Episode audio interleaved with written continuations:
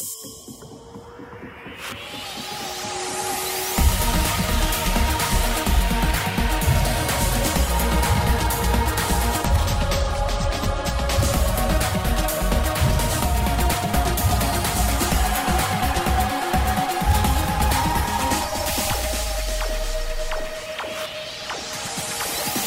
Welcome to the latest ATP Tennis Radio podcast. I'm Seb Lozier, and as the world's leading players prepare for the two ATP 500s in Beijing and Tokyo en route to the 8th Masters 1000 of the year in Shanghai, this week we are all about tennis in Asia. We'll hear from Korea's world number 23, Hyeon Chung, and China's rising star, 18 year old Yibing Wu. We venture down the tram lines onto the doubles court with Aisam Qureshi and Rohan Bopanna, and we have a coaching masterclass. But we start right at the top of Asian men's tennis with one of Japan's biggest superstars, of course, Kei Nishikori. I spoke with his coach Dante Bottini and one of the journalists whose job it is to report seemingly on his every move. That's Kenshi Fukuhara. But let's start with the man himself. Nishikori deep to the backhand of Djokovic, who gets that back now. Backhand clean winner from Nishikori is one of the shots of the match. I'm very happy that I'm back in shape again and playing good tennis again, and I know it's never easy after coming back injury. Kei Nishikori struggled with injury at the end of 2017. A tough blow for the man from Japan, but with his fighting spirit, the start of 2018 saw him begin to move forward stronger.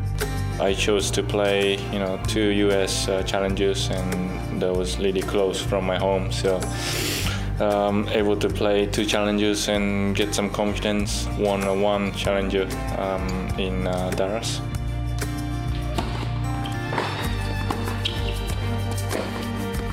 The K comeback has a challenger championship. I think it was a good move. It gave me a lot of confidence. Yeah, I think able to play a couple more matches uh, before playing uh, 250 ATP tour level. I think it was uh, a good move for me.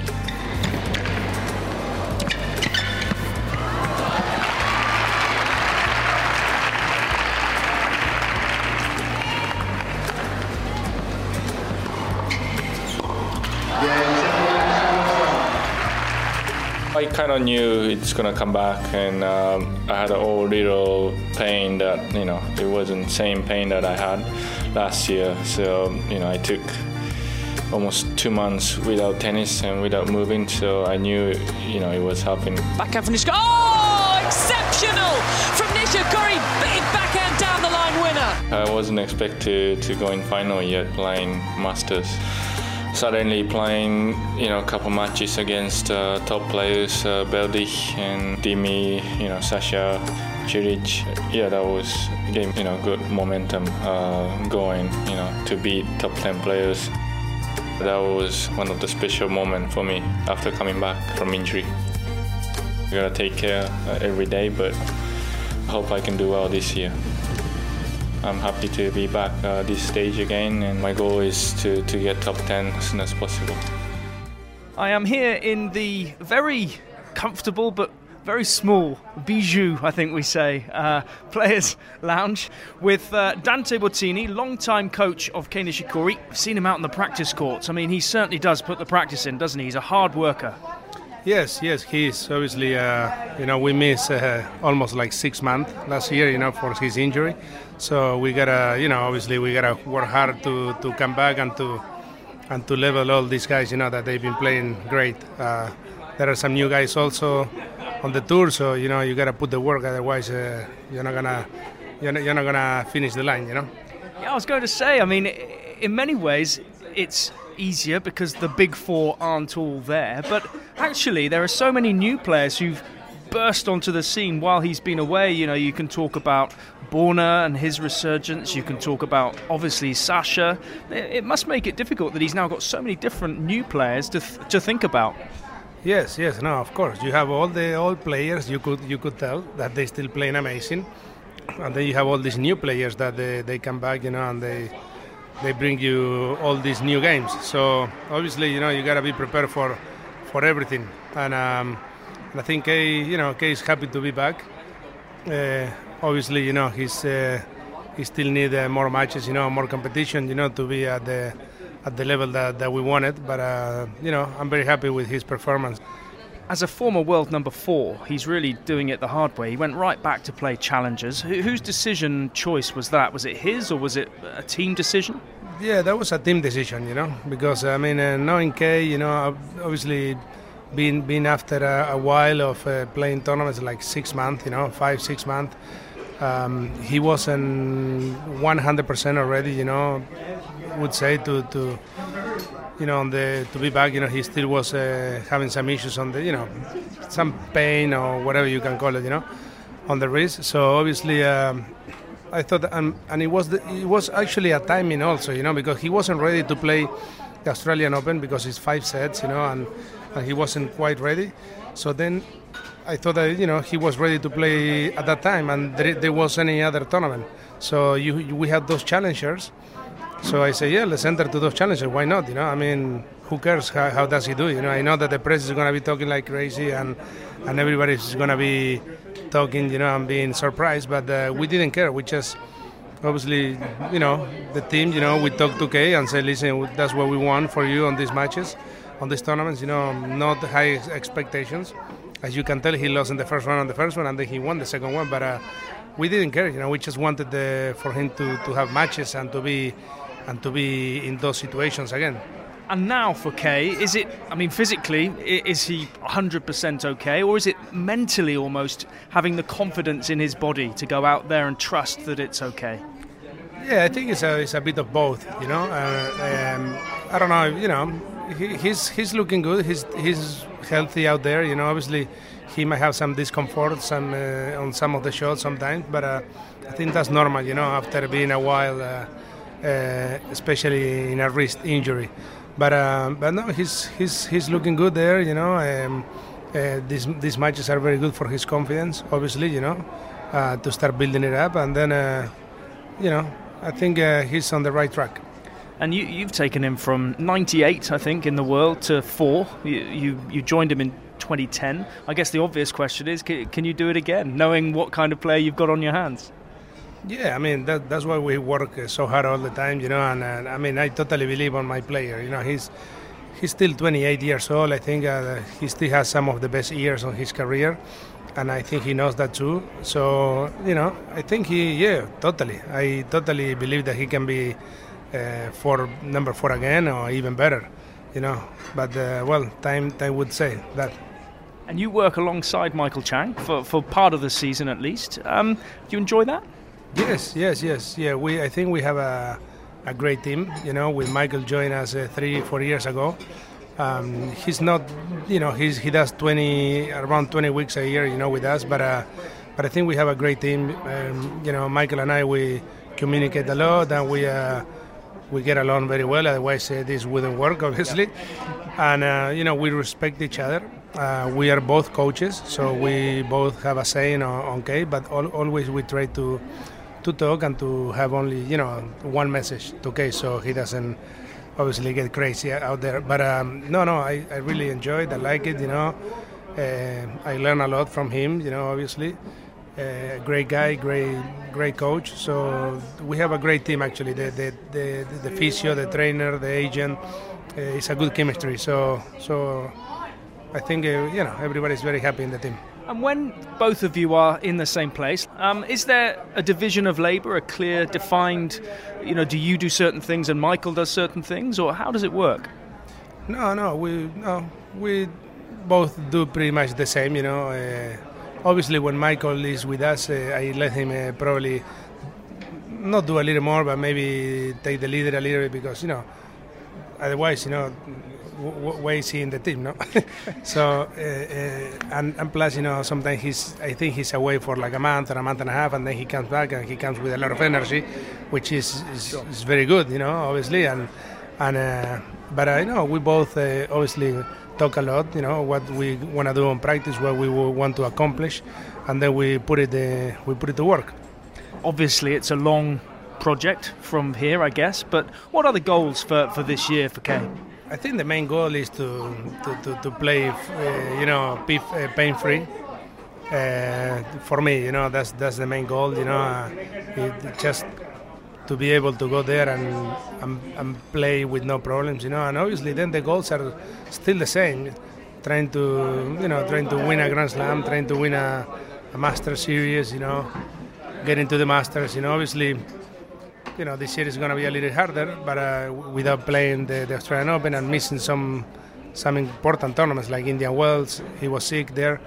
But uh, yeah, the, the, the, the, main goal I think is uh, for him to, to have no issues, you know, on on his body, like uh, and to recover 100 percent on on the injury that he had in the wrist, and and then you know, listen, if he put the work and, it, and he and if he's healthy, I think uh, he can accomplish uh, great things. I'm always fascinated to talk with the Japanese media um, because of the incredible, passionate following that surrounds Kei Nishikori wherever he goes in the world. And uh, this time, I'm talking with Kenshi Fukuhara uh, from WOWOW. Uh, broadcaster and Ken, Kenshi, you, you you'll be speaking with uh, with Kei in his in his mother tongue, so you, you get to you get to know far more about him than, than we do. He's a bit more guarded with the uh, with the English speaking media. But uh, how is he? And most importantly, given what's happened over the last few years. What is he saying about his body? Um, well, you know, he was known to be fragile, and he knows about it. But uh, you know, now he has a two trainers, right, physio and trainer, all the all the time. He's building his body. So, well, ever since Michael joined and then two trainers joined, um, he hadn't had the big injury except the last year was a was a big one. But since then, his wrist is okay.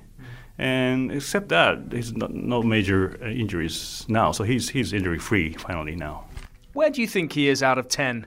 Uh, how do you mark him compared to where he was before, when he was really uh, up in the top five in the world? Yeah, if you say when he was the final at the U.S. Open uh, 2014, if you say that 100% of 10, I would say seven or eight. Well, tennis wise, it's good, and he's still young, and physical wise, good. I guess just mental wise, you know, he's got. Well, I think he has pressure now because being a top of the Japanese, you know, tennis star. So he he always has to feel like he has to do well. So if he just get rid of all the pressure and you know plays free, I mean, my free mind, I think he can do much better. But I would say maybe seven, eight. He's, as you say, a former runner-up at the U.S. Open uh, not long ago, actually. Um, and I put it to here, to Michael Chang in Monte Carlo that hard court was therefore his best surface. He actually came back to me and said he didn't think it was, and he thinks clay is his best surface. What do you What do you think? What What do you feel his best surface is? I can partially agree to clay. He does always better and good, you know, result in clay because his play style too.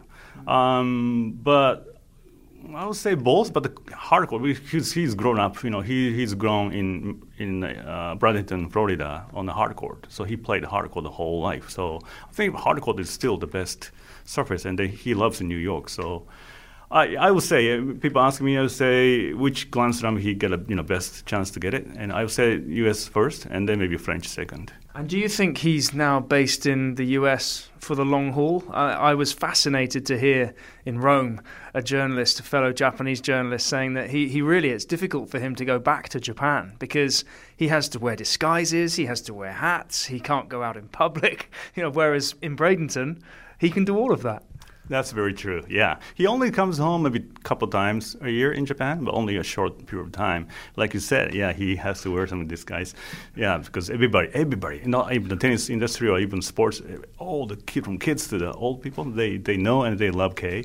So it's hard, but it's one thing. It's good about it. If he based in Japan and if he, he's you know playing out of Japan or the tour, he you know so much noise, so much attention. He doesn't concentrate on tennis that's a good thing about he's based in U.S. is he is he's free from all that noise, so then he can you know focus on the tennis. I thought I, I think it's better, better for him. If Nishikori has been leading the way in Asia for the past decade, others are now looking to take over the mantle.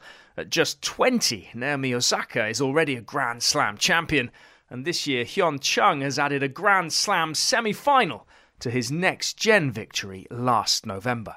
Everything going in the South Koreans' favour, turned professional Hyeon Chung in 2014. Chung hits a big, deep forehand. Another forehand from Chung. Oh my word, onto line. Short ball Chung. Wow. Wow and wow again from Chung. Three fabulous Masters forehand from South Korean. Chung, one of the futures of the sport. Chung is the champion The Korean becomes the first ever winner of the next gen ATP finals. Well, I think Chung is, is really ready for a big push.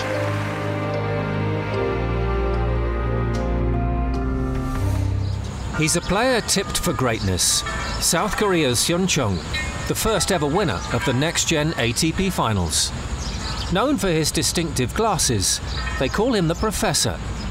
Back home, he's a star. Yeah, I like to be in Seoul because here is many good restaurants and many people live in Seoul. I have many friends in Seoul, so I like to be in Seoul all the time. I just moved new house like a few days ago. I, I love new house. Feel new, new, always good. That's why.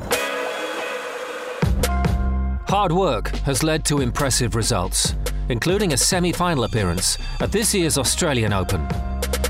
I have really good many memories because I make first time like around 16 in slams, first time quarters, first time semis, and I I beat great players all, all the matches. I play Novak, Sasha, Roger, so I have every good memories.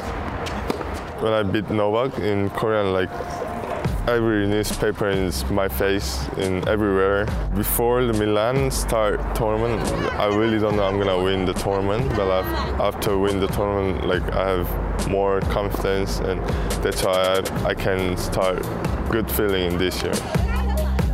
2018 has already been a big year for Hyeon Chung, and essential to the Korean's development are his new coach and physio team, Neville Godwin and Alessio Ceccarelli. They make me happy on court, off court, anytime. That's why I think I play good.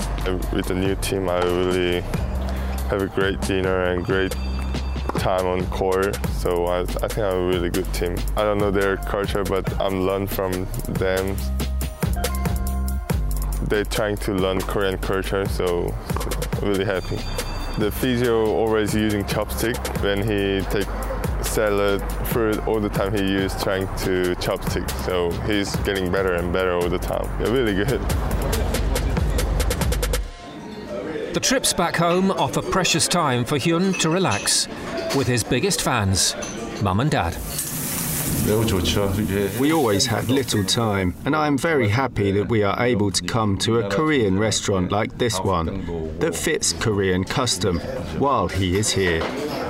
I miss it sometimes, so when I'm on tour, I go out in search of Korean food, and I believe I eat it about once a week. Even when he was in Korea, during his junior days, we were apart a lot during the tournaments. Now, when Hyeon is here, I can feel it is a little different, even since last year. People recognise Hyeon and ask to take pictures. I've not gotten used to that yet, so it feels a bit strange. But it's okay, because I think that Hyeon and I, our family, is going through something special. Also, our oldest son is doing his military service, and it really doesn't feel like he is away in the army. It just feels like he went away for a tournament somewhere, so it feels like an everyday routine for me.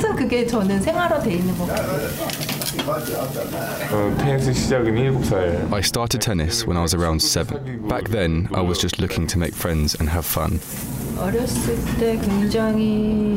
He was very stubborn as a child. That's to say, he didn't just pick whatever. He made precise choices and had strong ideas of his own.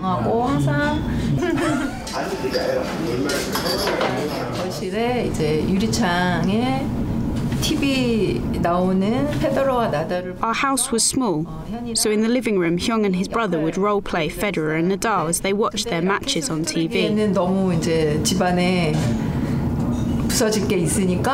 But there were things that could break in the house if you swing rackets.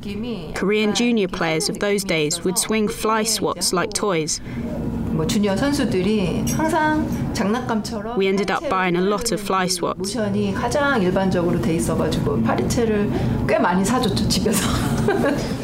Chung Waits, blue top. The glasses on that he wears, just adjust the glasses. I was told when I was young that my eyes were not developed.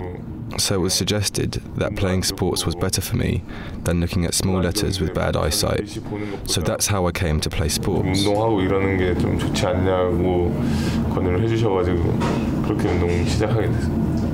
I like the image of glasses as it's a unique image that appeals to the fans. I think it fits him perfectly.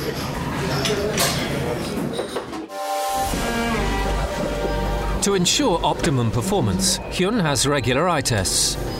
But the man behind the glasses has become something of a fashion icon back home. They call him professor. Yeah. Fix for me my size. That one is my favorite. And it just looks cool. my eyes really important for me. I have to play with the glasses. My eyes is really bad. I can see, but I can't play tennis without glasses. In the spotlight, Hyeon is now a celebrity in his hometown of Suwon. So much so, the superstar in the making was invited to a special Derby Day match in the K League. We are in Suwon World Cup Stadium for we are supporting for some home team. So I'm really happy to be here.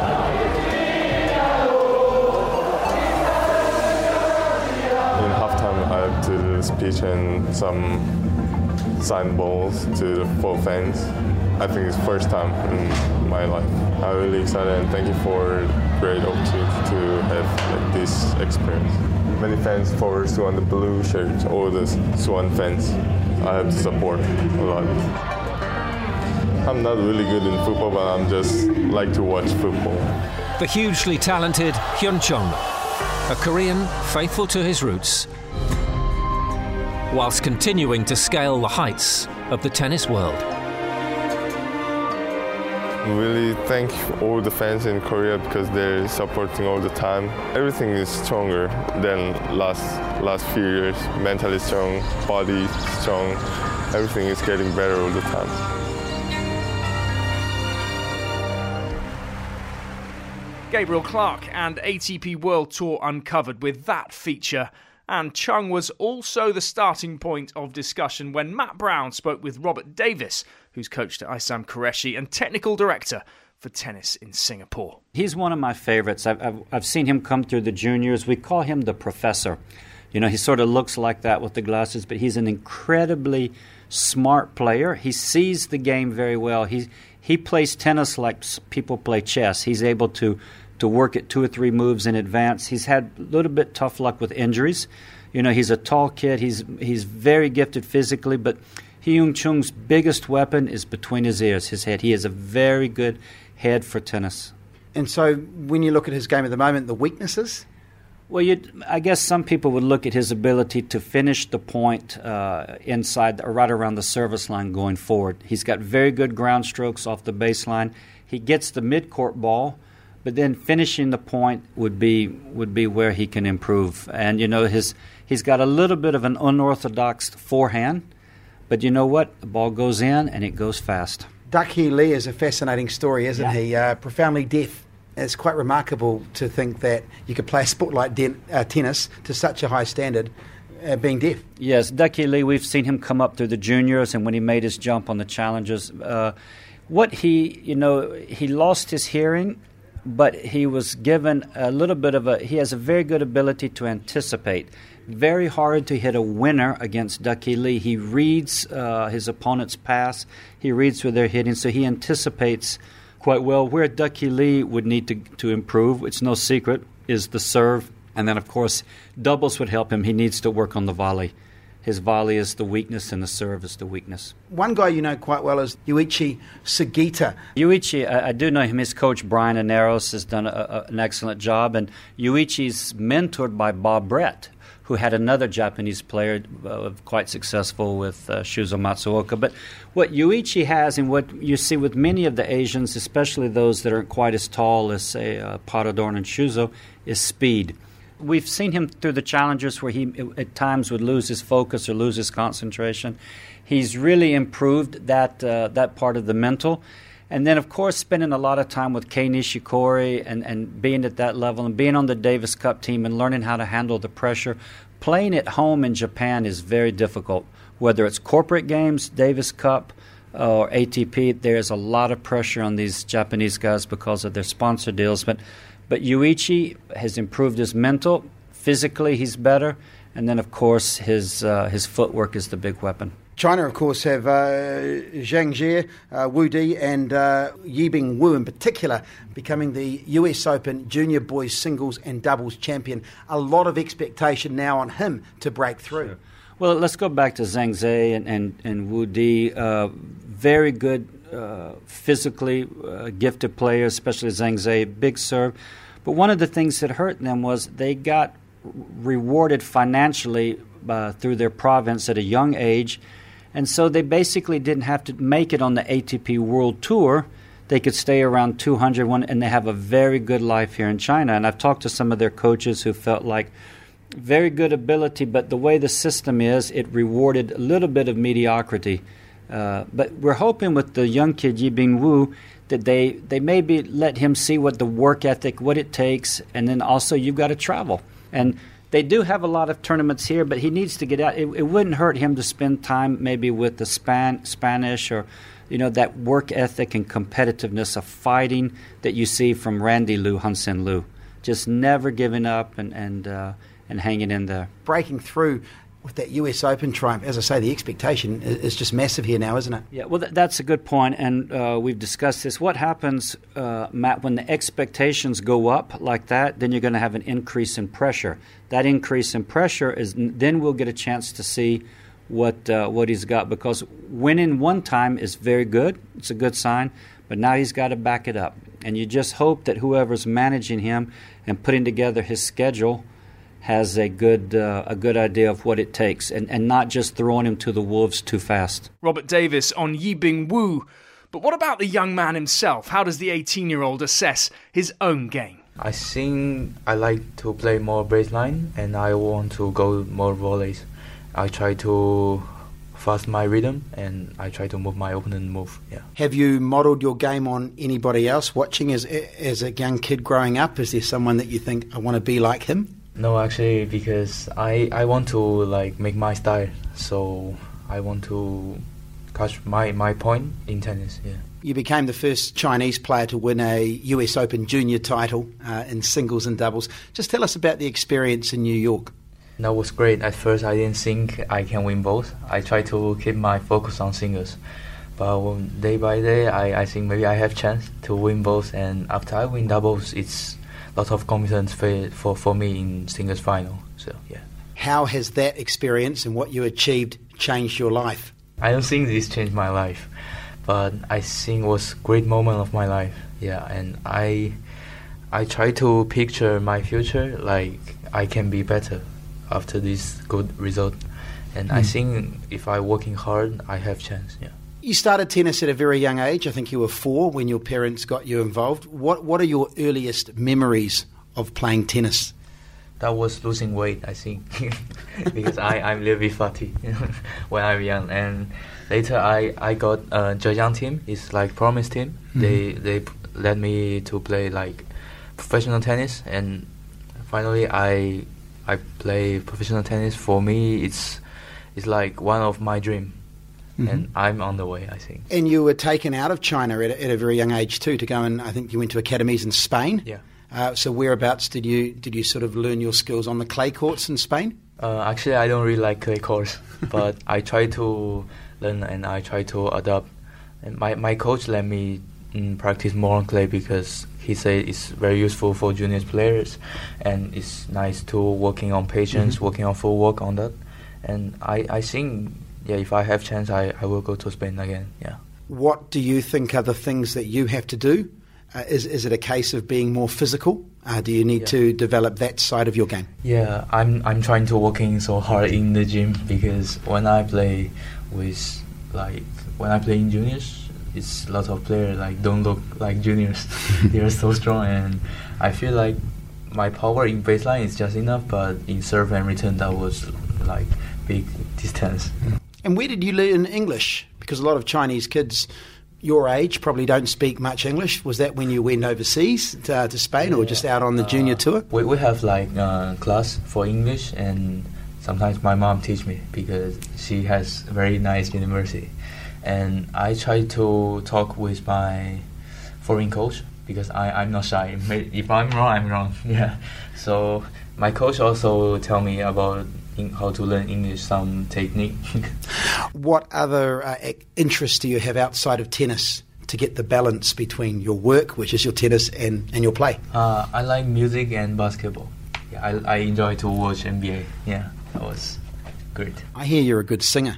Can you give Can you give us a, Can you give us a demonstration here on ATP Tennis Radio? what? No. what sort of music do you like?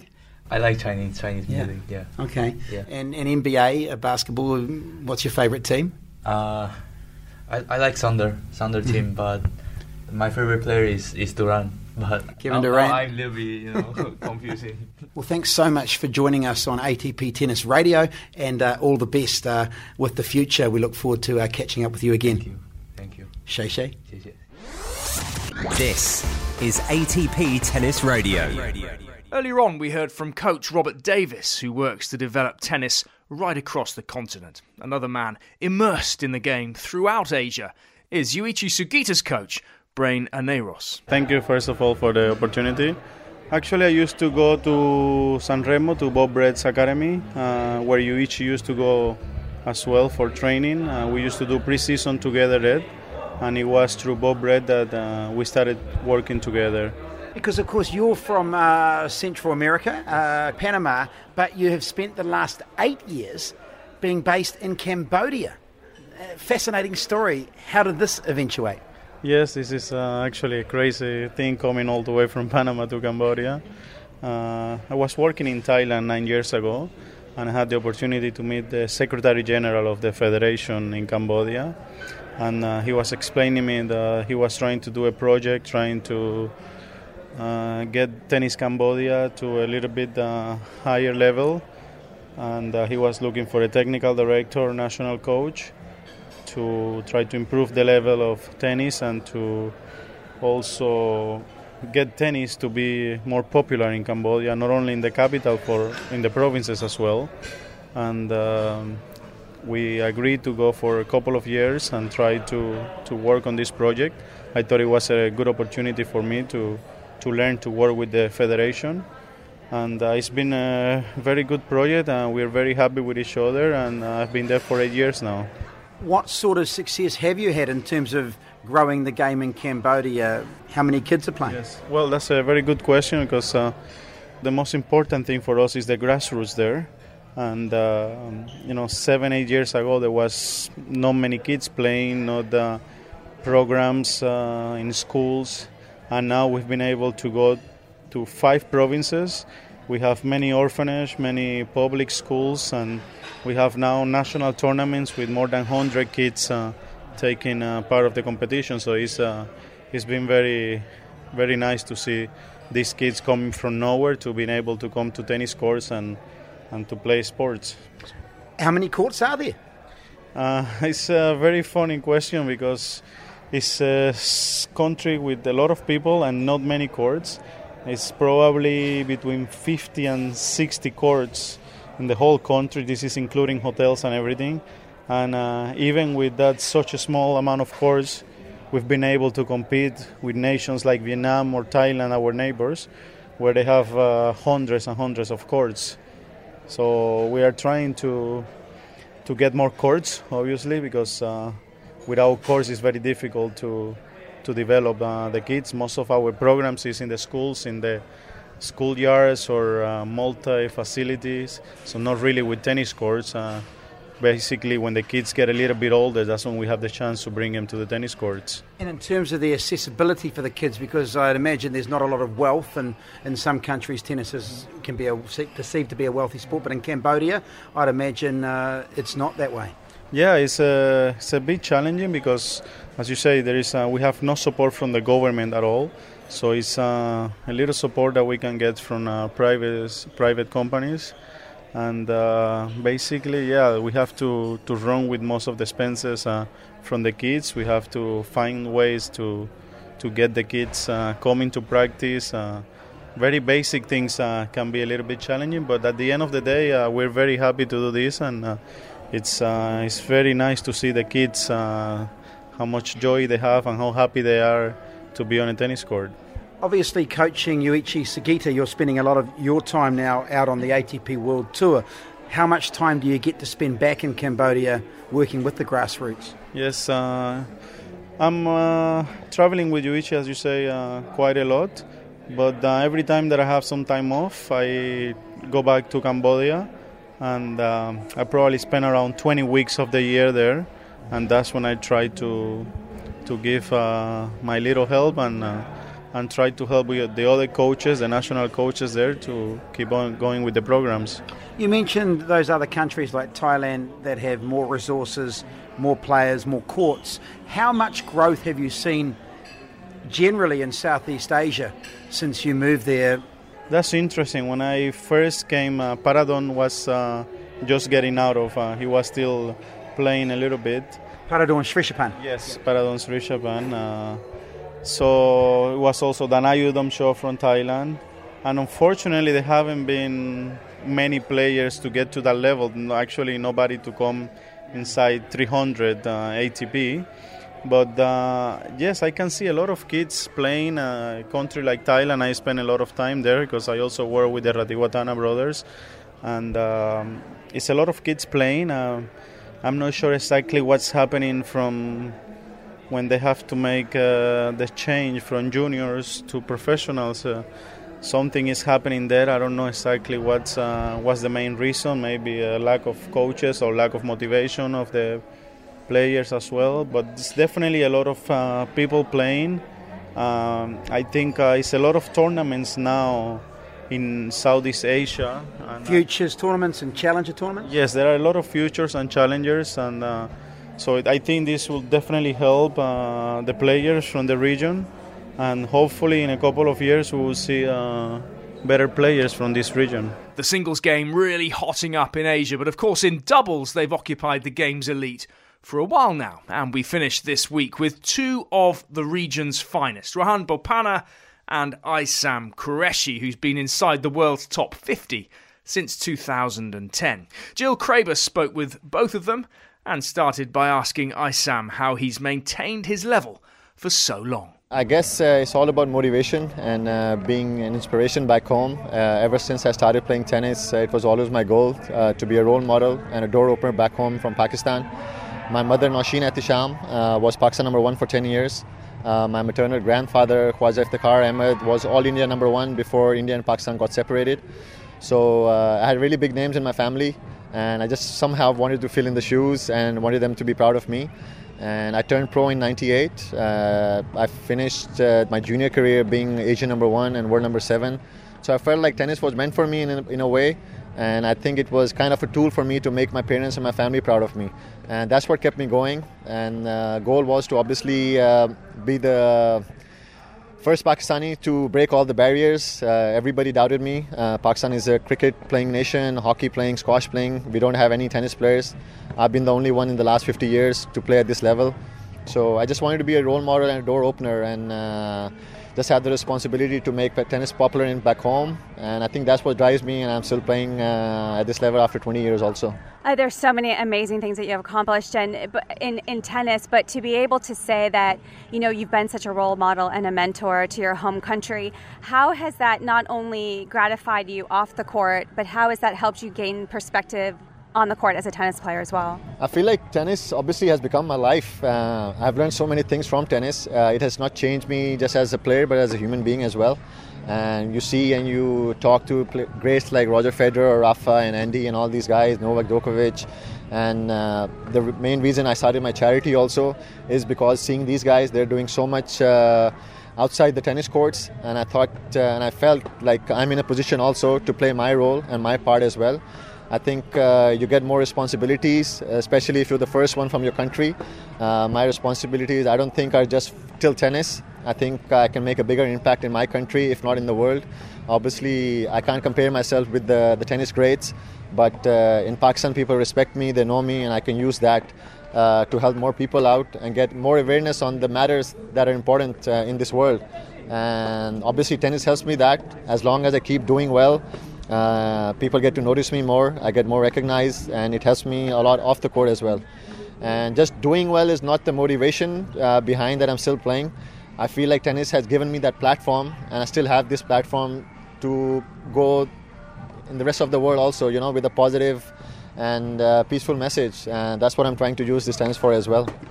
Can you just uh, explain a little bit what exactly your uh, charity is about, what it entails? My charity is called Stop War Start Tennis. Uh, I started it uh, six years ago. Actually, it uh, I was inspired by Esther uh, who's obviously a wheelchair champion. I was very devastated actually the first time I read about her in 2010 at the Australian Open. I had no idea about her career in wheelchair tennis because obviously we praise Rafa and Roger's records and everything, but her record is unbelievable. So I spoke to the ATP, actually, the guy right here next to me, Nico, uh, Nicola, and uh, he uh, got me meet Esther Vergeer, and it was just a very inspirational story for me. And I Did you get to, to hit with her? her? Yeah, yeah, yeah, yeah. Huh? I got on the wheelchair for the first time in my life. You got and in the wheelchair. Yeah, yeah, yeah. Oh. I played with her, and uh, it was a very inspiring moment for me. And from that moment onwards, uh, with my coach Robert Davis, we came up with the idea to try to promote wheelchair tennis and especially in countries uh, that have been affected by wars and natural disasters, and uh, people who have lost their limbs or legs and they can't play tennis. Uh, so what I do is I do certain projects in different countries. Uh, so far, I've done five: Afghanistan, Iraq, um, uh, Cambodia. This year, last year, I went to Rwanda and Uganda as well, and uh, focus on players and people that have lost their limbs and legs, and give them wheelchairs, tennis equipment, to somehow give them inspiration to play tennis. So, so far it's been going great. I'm super thankful to the ATP. I've been very fortunate and lucky to get the grant twice. Uh, the first year I did that, they gave me the grant for 10,000. Last year I qualified uh, and they gave me 15,000. Uh, that can help and go a long way, uh, especially my, it was my first trip now to Africa. And uh, you can do so much with 15,000, it's not even uh, normal. So these kind of things help, and I think they motivate me as well to do these things. Well, I, I mean, it's really inspiring me. You know, I mean, you almost got me like teary eyed yeah, there. but I mean, it's one thing to give to charity and just you know give the money, but to actually go and experience those things and and get through to these people, that's got to be one of the most rewarding things that you've experienced. Yeah, I'm getting emotional here. But, I know, uh, me too. It's it's, uh, it's a great thing, and I think that's why I said tennis is like a platform and you go there and you see people still happy and smiling and they don't complain and I don't know why. All right, we'll shift great. a little bit. Let's shift yeah, yeah. a little bit. Let's shift a little bit to your tennis and just talking specifically about doubles and and partners and stuff like that. Like I said, you had 16 doubles titles. And, um, you know, a lot of doubles is about feeling comfortable with your partner, playing a lot of tournaments together. But five of those double t- titles for you came last year, all with different partners. What, what, was the key for you to in that situation? 2014, 2015, I played with a lot of different partners. I had few injuries and a few setbacks. My ranking dropped. So I had to pick and choose which partners I'm going to play with. And I actually let their emotions get the better of me too much and I think uh, I learned more throughout playing with the different partners that I need to focus on myself. I need to play my game the best way I can help them. I shouldn't be worried about these guys too much, and uh, just focus on my game and go with a positive attitude and uh, try to make a difference as I can. And uh, luckily, I was able to do that. I had the best year, uh, most titles in my career in a, in a year.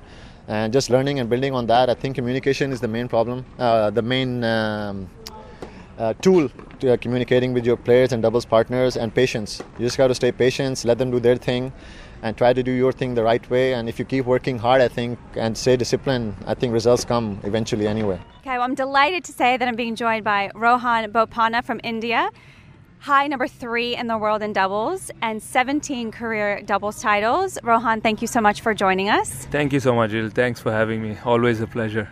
Now, just focusing on your tennis a little bit, you've you, you are so experienced, have so many doubles titles to your name, and but I've noticed uh, like there's quite a few doubles titles where you've played with a lot of different partners, and sometimes it seems like you know it's if you get a steady partner that tends to work a lot but, but, you've been able to get a lot of those titles with different partners how have you been able to accomplish that i think uh, over the years one thing i realized is uh, irrespective of whether you're playing with the same partner or different partners is to at the end of the day focus on your game and not really you know bother about uh, you know what else is happening, whether your partnership is working or not. As long as you are doing the right things, I think uh, you know it's easier to get along with a partner and you know uh, complement your styles with with someone new and uh, you know try and adjust. Uh, and I think uh, as a doubles player, when you try and find uh, new partners, you have to be open to adjusting and changing your yourself as a human being. Not only uh, you know because there are players who are extroverts, introverts. I mean you know so you, you don't know what you get. I mean you know so when uh, a team is winning, everything is everything is great. It's the question is when you're not doing so well and you're trying to fight hard and keep uh, keep the partnership going, and that's when I think uh, you need to pull uh, all the tricks in your bag and uh, you know make that partnership work. And sometimes it does work and uh, and of course it's like a relationship. It needs uh, uh, I think a lot of communication to make it work. And uh, I think that has helped me that because I like to you know communicate with my partners and try and work in whichever way we can you know to help the partnership grow and be successful I think so that over the years has helped me win uh, titles with different partners. And I know um, you're you've had so much time on the tour. Your longevity is something to be very proud of. Um, I'm sure you've been asked the question. Do you know how much longer you probably go? We'd love to see you around for a long time, but do you have an idea of how much longer and what your plans would be after?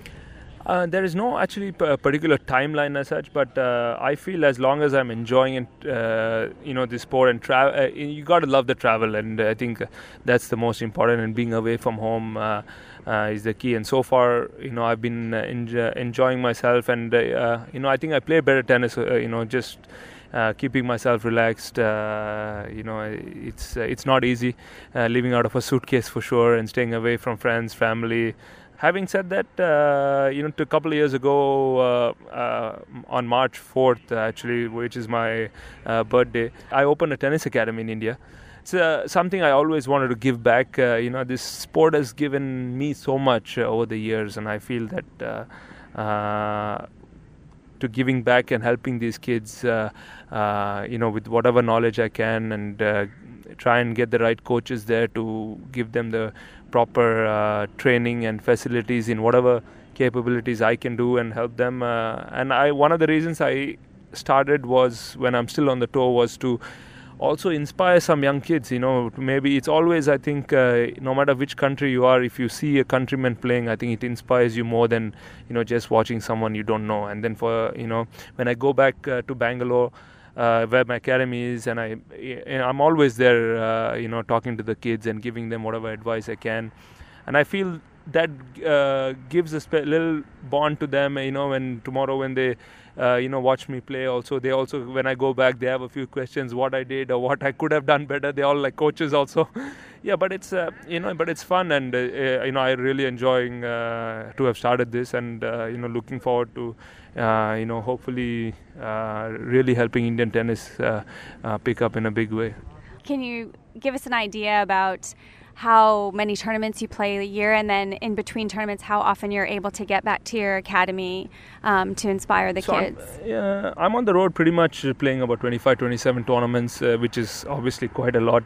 Uh, but having said that, uh, whenever I am back home, it is Bangalore, and that's where the academy is. So uh, I would say, yeah, of course, I'm not there as much I would like to be, but uh, uh, obviously my priority is right now to play, be on the tour and you know keep playing. But I'm in touch with all the coaches constantly, and what helps me is uh, that when I'm traveling, I can talk to the coaches here in the in the ATP circuit, knowing what's happening and what to improve and what kind of drills to really work on with kids, and then maybe pass it over to the coaches also, which I think is a uh, you know bonus. Uh, you know, being being here and I, being able to access you know to all the top top level coaches and even the top players to get some advice you know on how it can be done.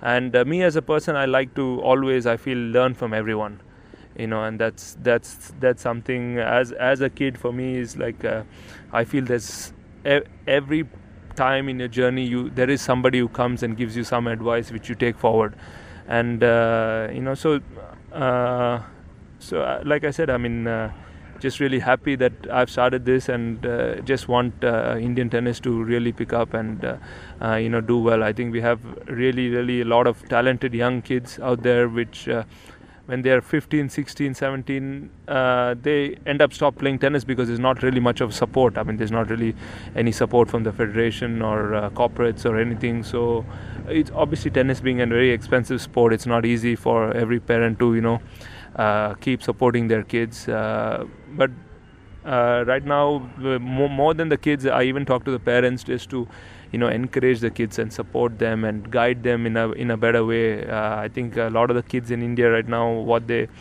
uh, mostly I, f- I feel that they don't know how to plan a calendar or what tournaments to play and when to play and when to take a break. So those are the th- few things you know which I can you know give my advice on of uh, you know doing it for so many years and uh, uh, you know hopefully help these kids to become uh, you know future champions. That is it for this week. Next week, we'll bring you all the reaction to Tokyo and Beijing. Remember, we'll also have live commentary from both of those finals. And we'll also look ahead to the Rolex Shanghai Masters, where we'll bring you live ball by ball coverage from first to last every single day. You can listen to that on ATP Tennis Radio either by clicking listen at the top of ATPWorldTour.com or through the TuneIn website and app, where you can also, by the way, find this podcast along with the best of our interviews throughout the year in our new exclusives channel. If you've enjoyed the podcast, pop onto iTunes and leave us a review. Otherwise, see you next week. Enjoy the tennis.